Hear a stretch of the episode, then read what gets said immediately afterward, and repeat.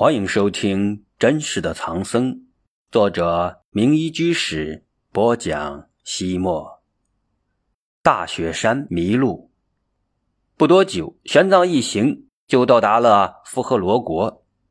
小王舍城果然名不虚传，寺宇繁多，佛教极盛，共有寺院一百多座，僧侣三千多人。在这座古老而又宽敞的城郭之中，到处可见。巍巍佛塔，高高的塔尖是以黄金，在灿烂的阳光照射下熠熠生辉，华彩夺目。城外西南有一座那富寺，最为壮丽，以存有佛澡罐、佛牙和佛扫帚三件传世珍宝著称。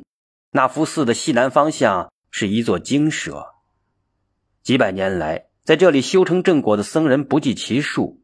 仅留下的舍利塔就有几百座之多。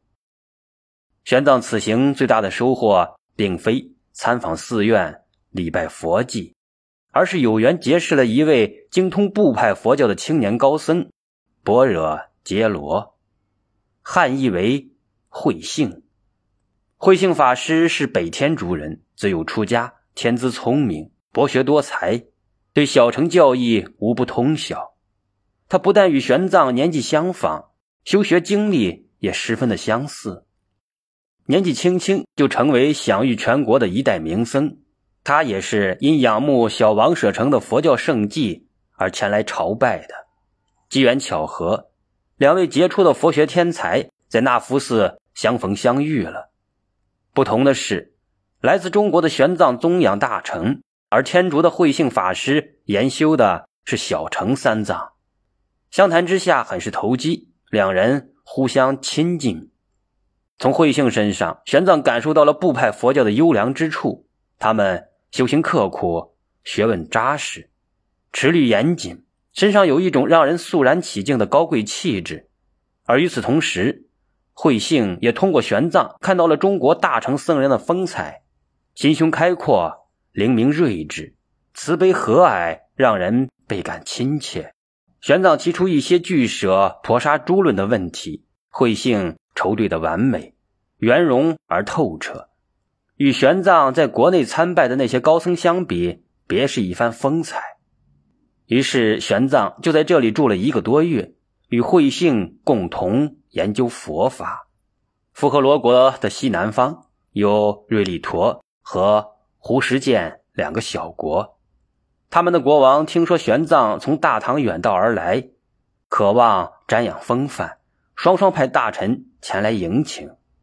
玄奘不愿意严格旅途，再三谦辞，但使者反复恳求，只好前去说法。两个国王非常的欢喜，将许多的金银宝物赠给他。但玄奘西行的目的是求法，对于身外之物一概婉拒。玄奘回到了富克罗国，开始打点行装，准备南行。那富寺的高僧法爱法性依依不舍，说从这里前往天竺，必须翻越大雪山，也就是今天的兴都库什山。山中不仅有千年寒冰、万年积雪，而且道路艰险，野兽出没，还有鬼魅迷惑神魂，强盗杀人越货。所以劝玄奘不要冒险。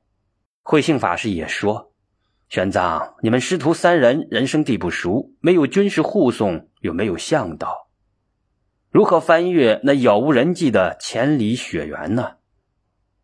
玄奘却笑道：“贫僧能够独自一人穿越八百里沙漠，一座雪山，又岂能让我半途而废？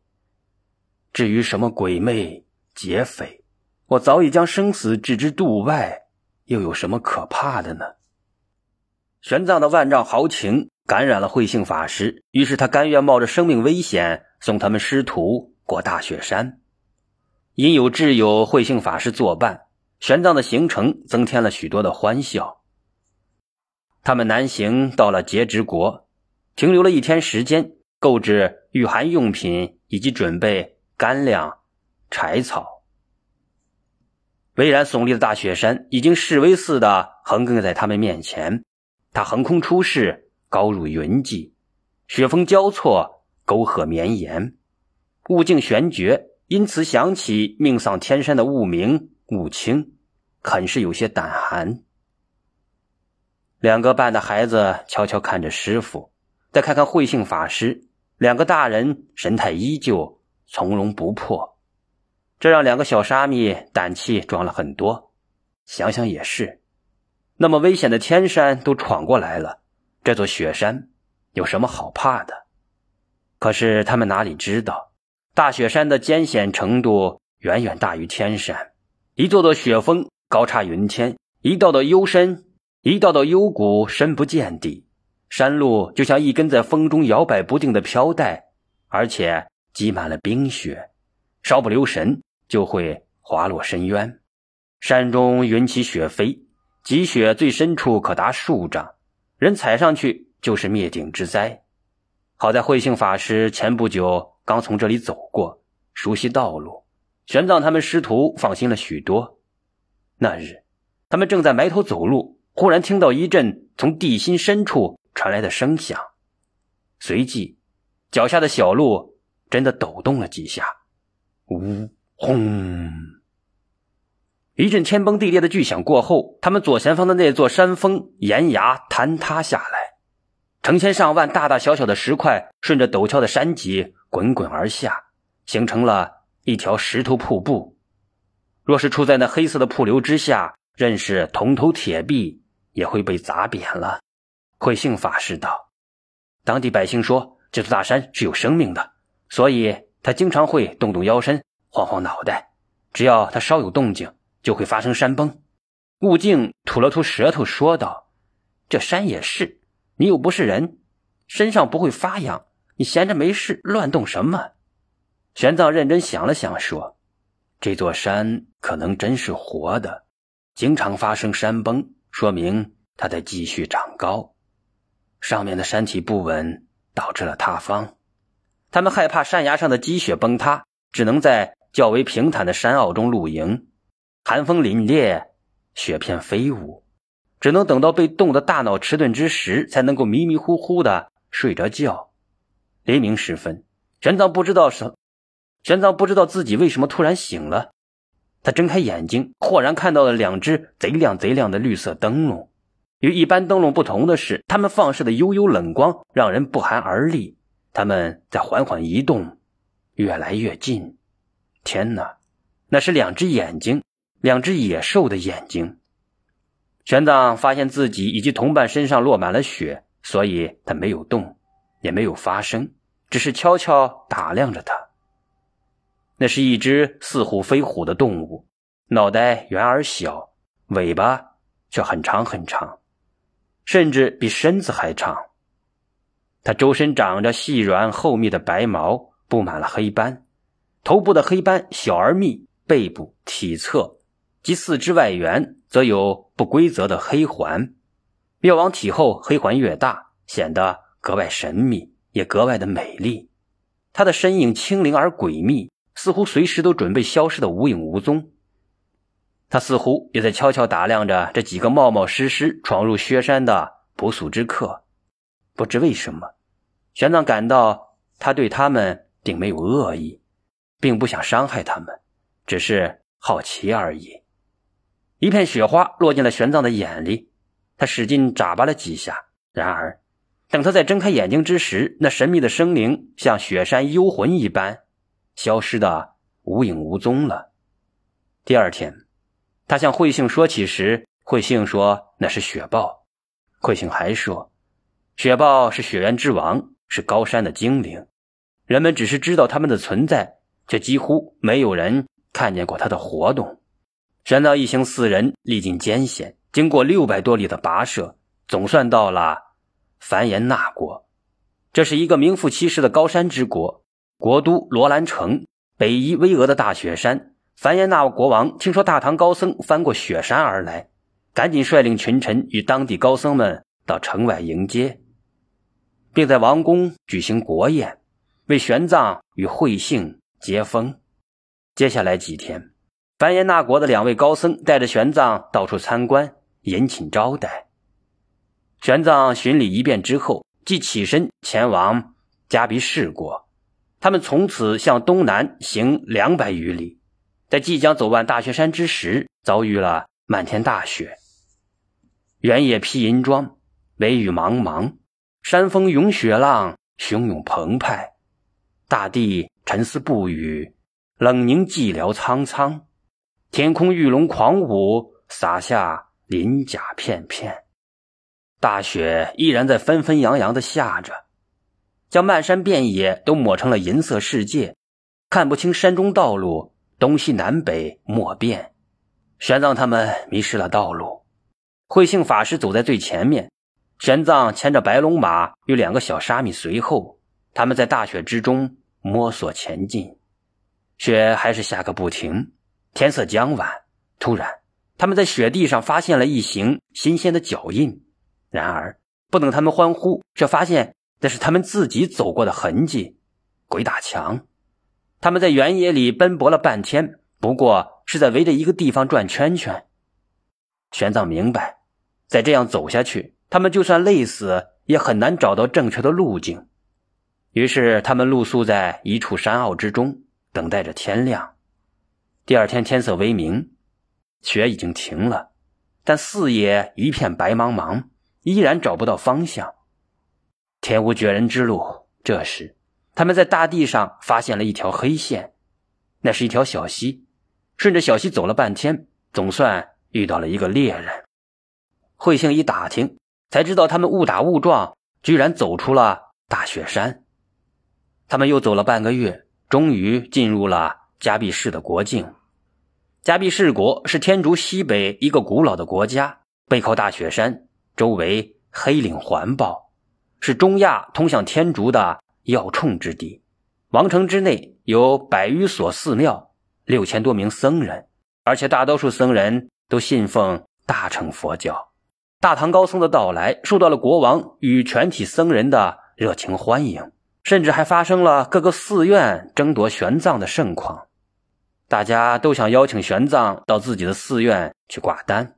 正当大家你一言我一语相持不下之时，一位老僧说道：“我们寺院本是汉朝王子建造的，现在法师既然从中国来，应该住在我们寺里才是。”此言一出，其他僧人都不再言语，而玄奘却大吃一惊。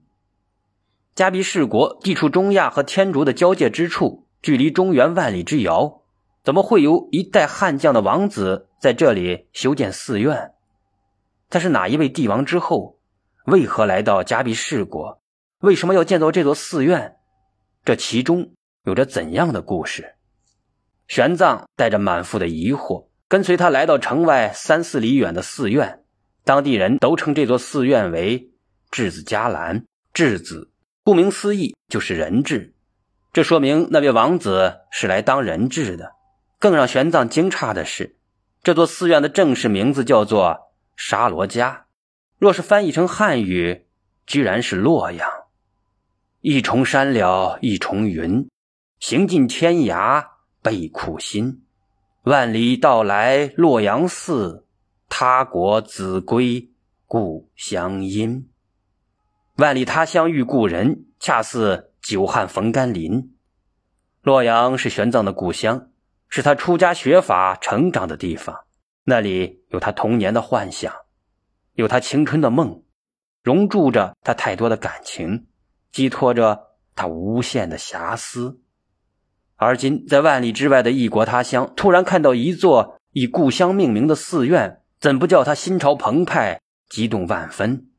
寺院的各处墙壁之上都描绘了王子的画像，玄奘细细观摩壁画上所绘的中国王子。王子的外貌虽然不大像中国汉人，可身上穿戴的确是汉代衣冠。在询问过老住持之后，玄奘认为这位王子很有可能是西域人，也就是说，他是西域某个归附中原汉朝的国家所派遣的质子。老主持还说，这座沙罗迦寺就是王子夏季住在这里时所创建的。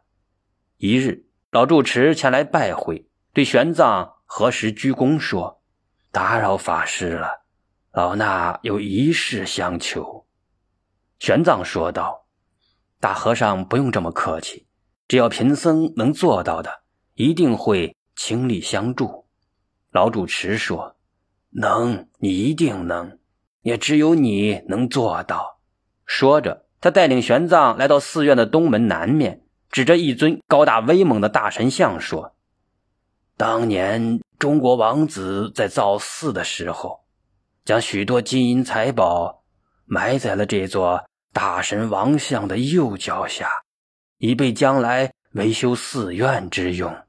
法师，您也看到了，现在的沙罗加斯已经年久失修，所以老衲。”想请您帮我们将财宝取出来，以修缮寺院。玄奘奇怪的问：“需要维修寺院，你们直接把财宝拿出来就好，为什么非要贫僧来取？”住持长老说：“大唐高僧有所不知，中国王子当年埋葬那批财宝时，塑造了这尊大神王像，并以秘密神咒。”赋予他不可思议的神力，让他守护在这里。几百年前，有一位贪婪的边王听说这里埋藏着珍宝，就将寺院的僧人都驱逐出去来盗掘宝藏。谁知他们刚刚动手，大神王帽子上的鹦鹉就开始振翅，发出了凛冽恐怖的鸣叫。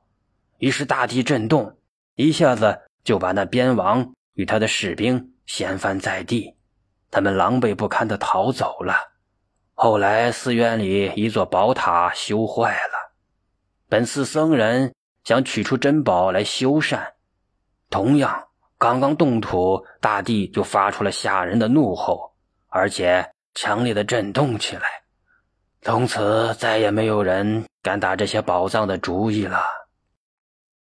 玄奘看了看眼前的大神王像，虽然样子很威猛，却并不见得什么异常。